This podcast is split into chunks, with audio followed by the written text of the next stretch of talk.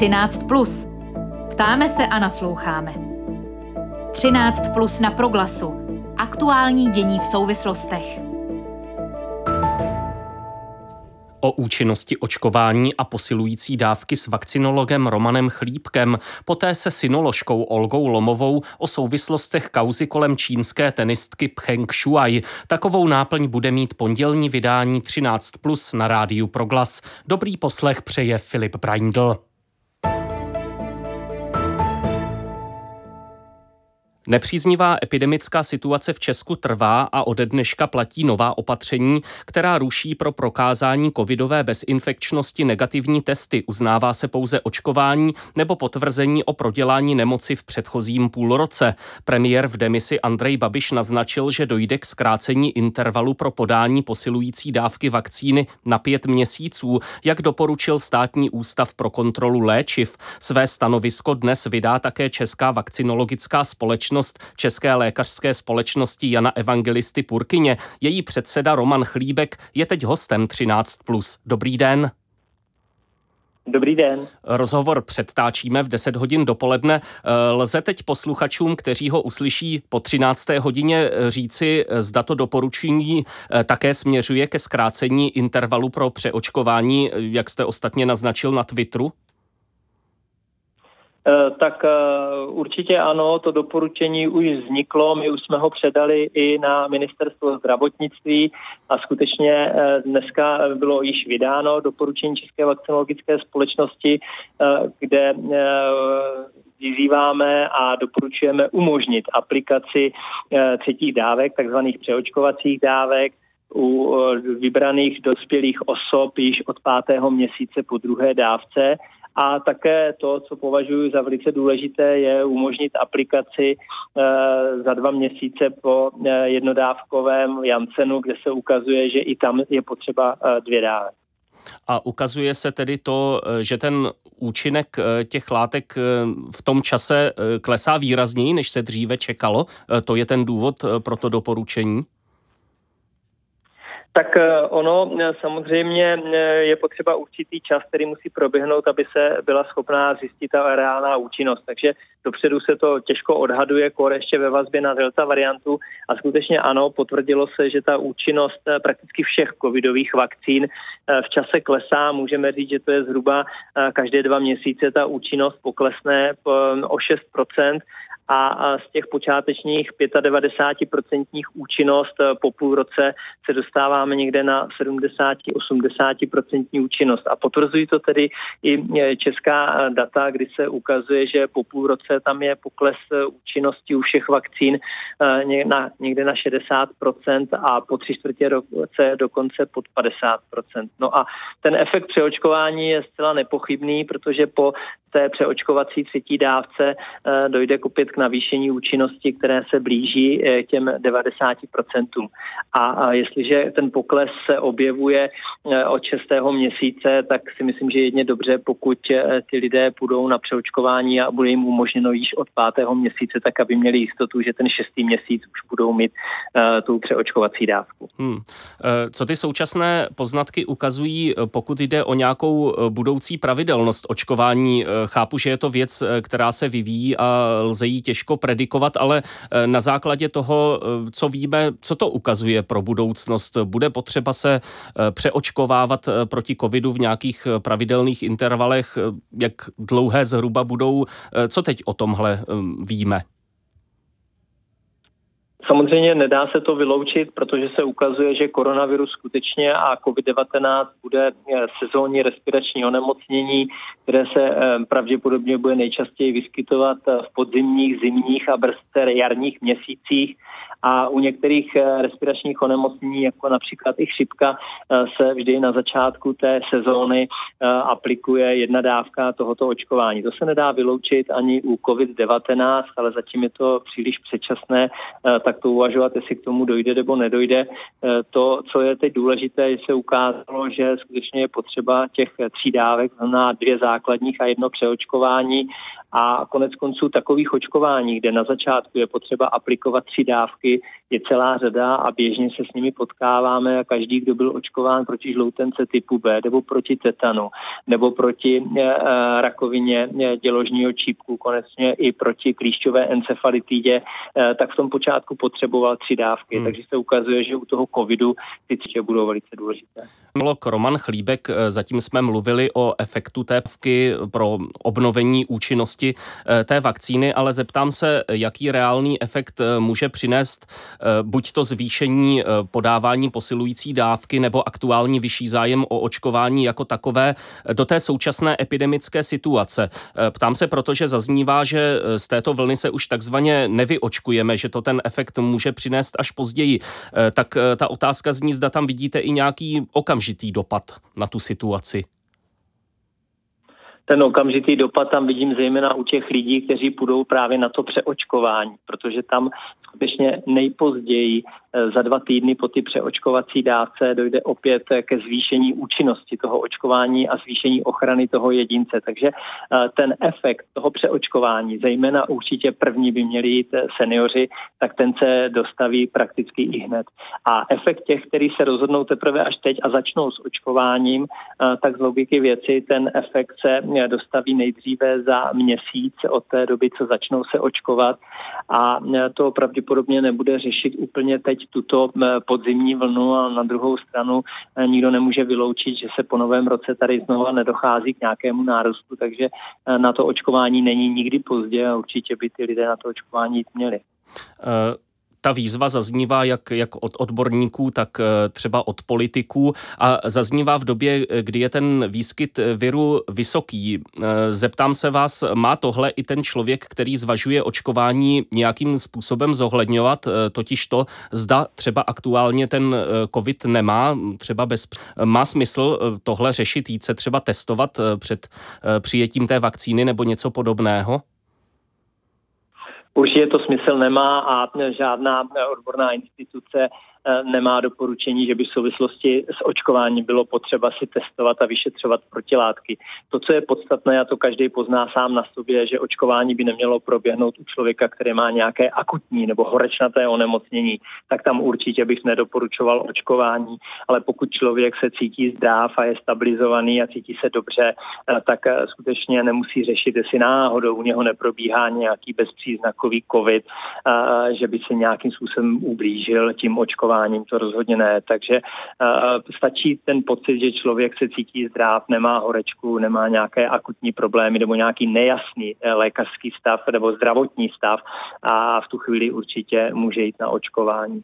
A ty data hlavně ukazují, že ten rozdíl mezi neočkovanými a očkovanými ve výskytu covidu je zcela nepochybný a za to očkovací období v České republice my vidíme, že mezi neočkovanými se vyskytuje ten sedmidenní výskyt covidu v počtu 284 případů na 100 tisíc obyvatel a těch, kteří dostali dvě dávky, tak je to 54 případů na 100 tisíc obyvatel a ty, kteří jsou přeočkovaní, tak je to 7 případů na 100 hmm. tisíc obyvatel. Takže už z těchto čísel je zřejmé, že rozdíl mezi neočkovaným a přeočkovaným je poměrně veliký. Ještě poslední otázka. Eh, mluví se také o eh, možném očkování dětí, jakmile tedy příslušné úřady eh, schválí tu vakcínu pro tu věkovou skupinu od pěti let. Vidíte v tom nějaký větší efekt, pokud jde právě o nějaký společný postup proti té pandemii? Tak eh, vidím v tom eh, jednak eh, dvojí přínos. Jeden přínos je v tom, že i mezi dětmi je, jsou děti s rizikovými diagnózami, kde hrozí závažný komplikovaný průběh covidu. Konec konců už dneska vidíme, že i u některých dětí to může probíhat velice závažně i s následky a pro takové děti je určitě dobré, aby ta očkovací látka tady byla. A druhá věc je ta, že budeme mít vysoce proočkovanou dospělou populaci a virus si bude hledat cesty, kde by se uplatnil, kde nemá ještě žádné hmm. bariéry a logicky je najde právě v té dětské populaci, což vidíme i teď, že nejvíce nákaz se objevovalo u školních dětí, takže i z tohoto pohledu jakéhosi brždění epidemie očkování dětí bude mít svůj význam, ale eh, myslím si, že nejzásadnější bude právě pro ty chronicky nemocné a ohrožené děti. Předseda České vakcinologické společnosti, České lékařské společnosti Jana Evangelisty Purkyně Roman Chlíbek byl prvním hostem pondělního 13+. Děkuji za vaše odpovědi. Naslyšenou. Eh, děkuji za pozvání a pěkný den vám i posluchačům. Naschledanou. Proglasu. Aktuální dění v souvislostech. Kde je Pcheng Shuai? Ptá se řada světových sportovců na sociálních sítích. Reagují na případ 35-leté čínské tenistky, která před časem prohlásila, že ji sexuálně napadl bývalý čínský vicepremiér Chang Kao-li. Tento text z internetu čínská cenzura odstranila a Pcheng Shuai od té doby zmizela. Objevila se až po mezinárodním tlaku, mimo jiné telefonicky hovořila s předsedou Mezinárodního olympijského výboru Tomasem Bachem. Jemuž řekla, že je v bezpečí řeší doma v Pekingu a prosí o respektování svého soukromí.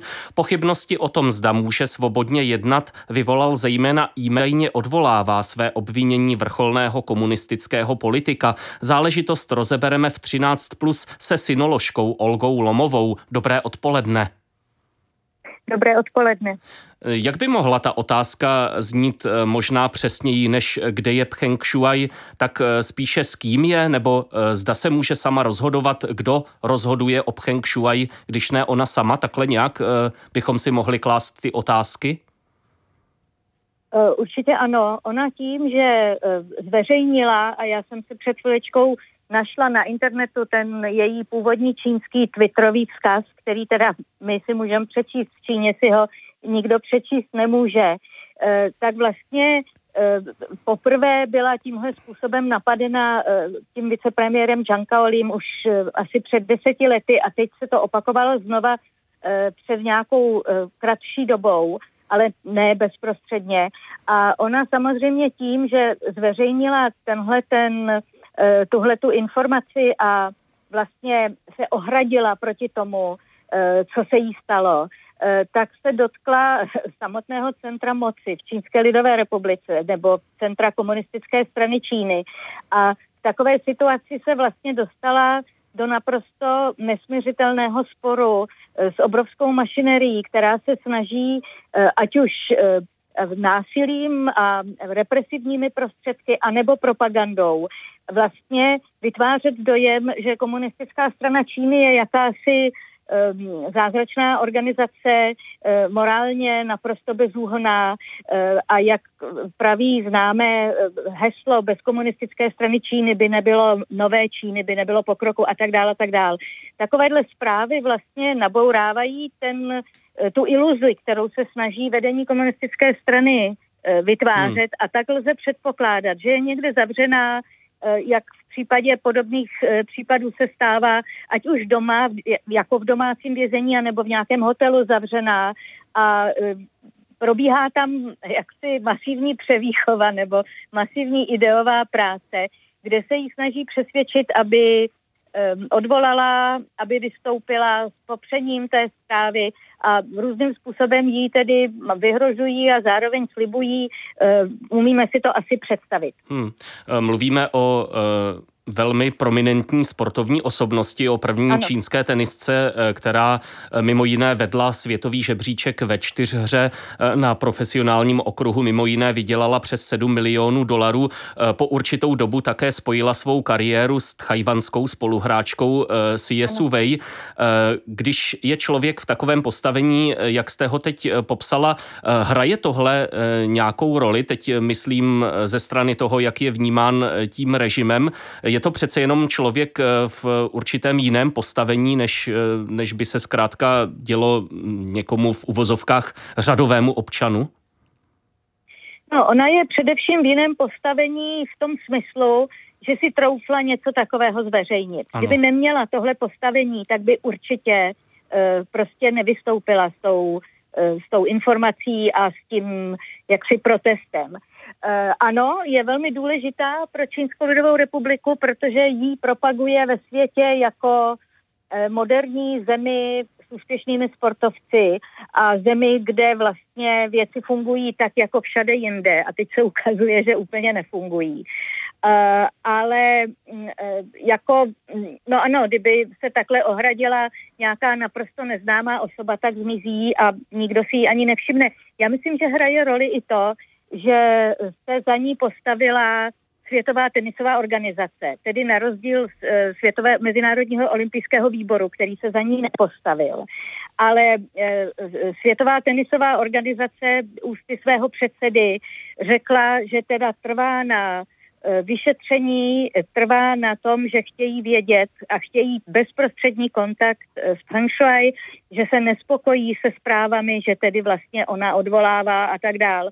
A Eh, že jsou připraveni riskovat velké finanční ztráty, eh, které jim poplynou z toho, pokud v reakci na tenhle jejich principiální postoj jim čínská vláda znemožní eh, působit v Číně. A oni samozřejmě, Světová tenisová organizace vydělává v Číně obrovské ano. peníze, protože eh, tenis začíná stávat velmi populárním sportem v Číně a celá řada soutěží se tam odehrává, jsou peníze z reklamy, z prodeje eh, propagačního zboží a tak dále. Takže tady bych ocenila předsedu eh, Světové tenisové organizace, že takto přímo čaře a naprosto jednoznačně vystoupil, včetně toho, že řekl, že je Světová tenisová organizace připravená nést finanční následky.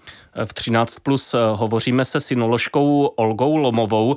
Eh, ta celá kauza vznikla kolem obvinění ze sexuálního napadení tenistky ze strany představitele komunistické vlády. Eh, samozřejmě nemůžeme posoudit jeho pravdivost, ale dalo by se z toho obecně něco vyvodit o postavení čínských sportovců, vůbec o tom systému, jakým Čína připravuje své reprezentaci na tu i propagaci Číny ve světě, eh, jak jste o tom mluvila, že zkrátka eh, sportovec eh, je v, ve velmi podřízeném postavení vůči té moci, ať už trenéru nebo právě různých funkcionářů? Bez pochyby ano, já bych hlavně zdůraznila, že ona prostě jako napsala, že byla znásilněna, aby to ano. bylo velmi konkrétně, byla velmi konkrétní, ano, že tady nešlo jenom o nějaké vlastně návrhy nebo podobné věci. Ano. Ano, jako naprosto explicitně. Eh, a eh, zároveň ona vlastně do kontaktu s tím vicepremiérem, a to tak nepřímo odpovídá na vaši otázku, se dostala pro, před, prostřednictvím jaksi předsedu, předsedy tenisového svazu nebo ředitele tenisového centra, já přesně tam se v té hmm. instituce nevím, eh, ve městě Tianjin, kde, kde ona trénuje, kde je registrovaná, kde působí, tedy vlastně svého klubu, bychom tak mohli říct. Eh, který tak říkajíc tomu vicepremiérovi dohodil. Ano?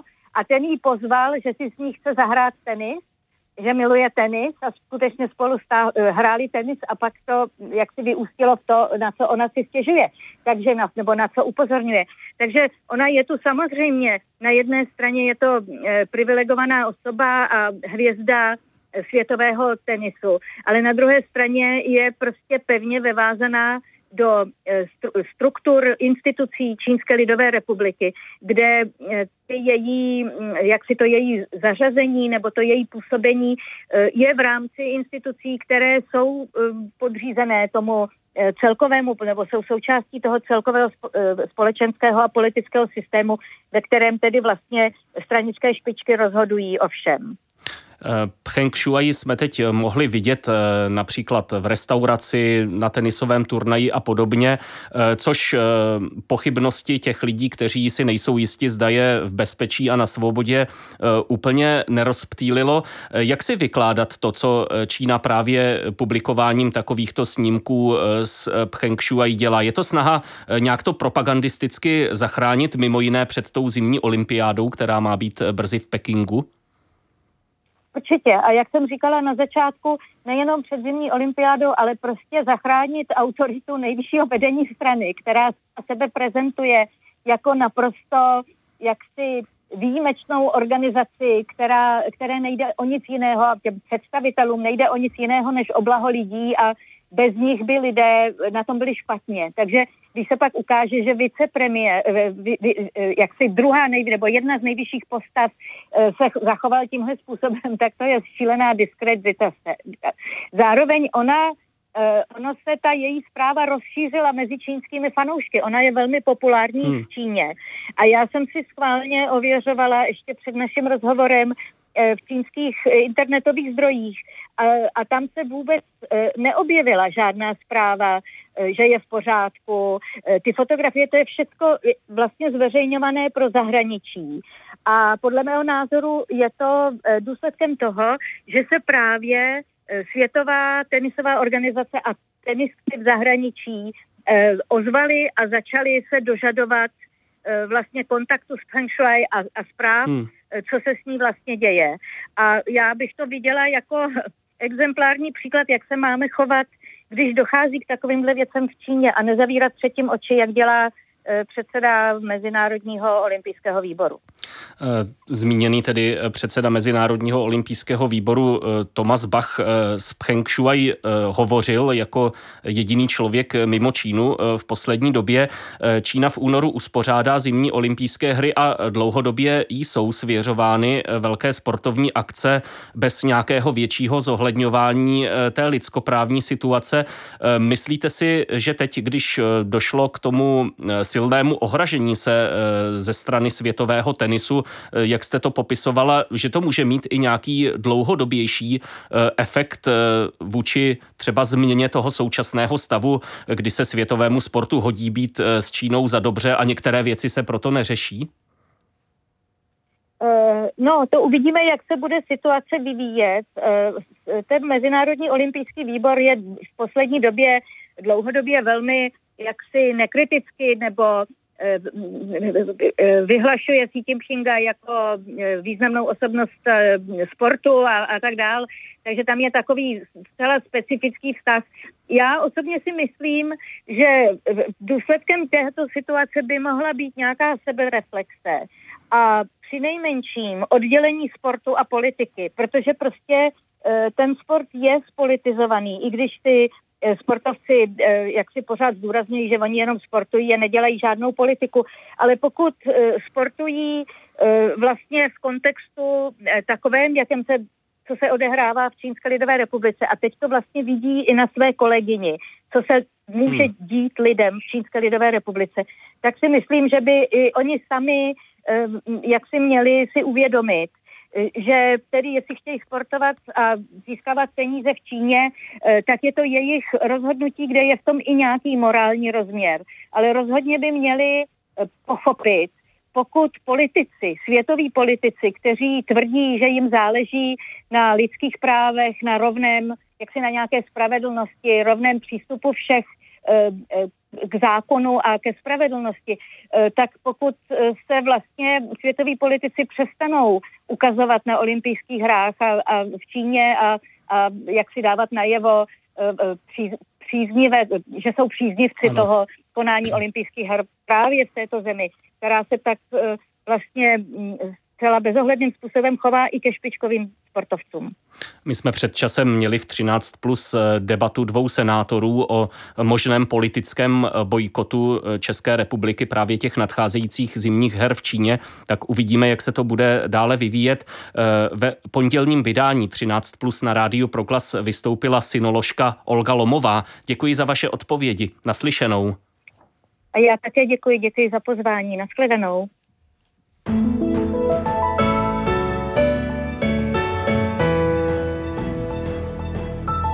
13 plus v pondělí 22. listopadu končí. Připravili ho Jaroslava Otradovcová a Filip Braindl. Záznam najdete v audioarchivu a podcastových aplikacích. Zítra 13 plus s Ondřejem Havlíčkem. Hezké odpoledne.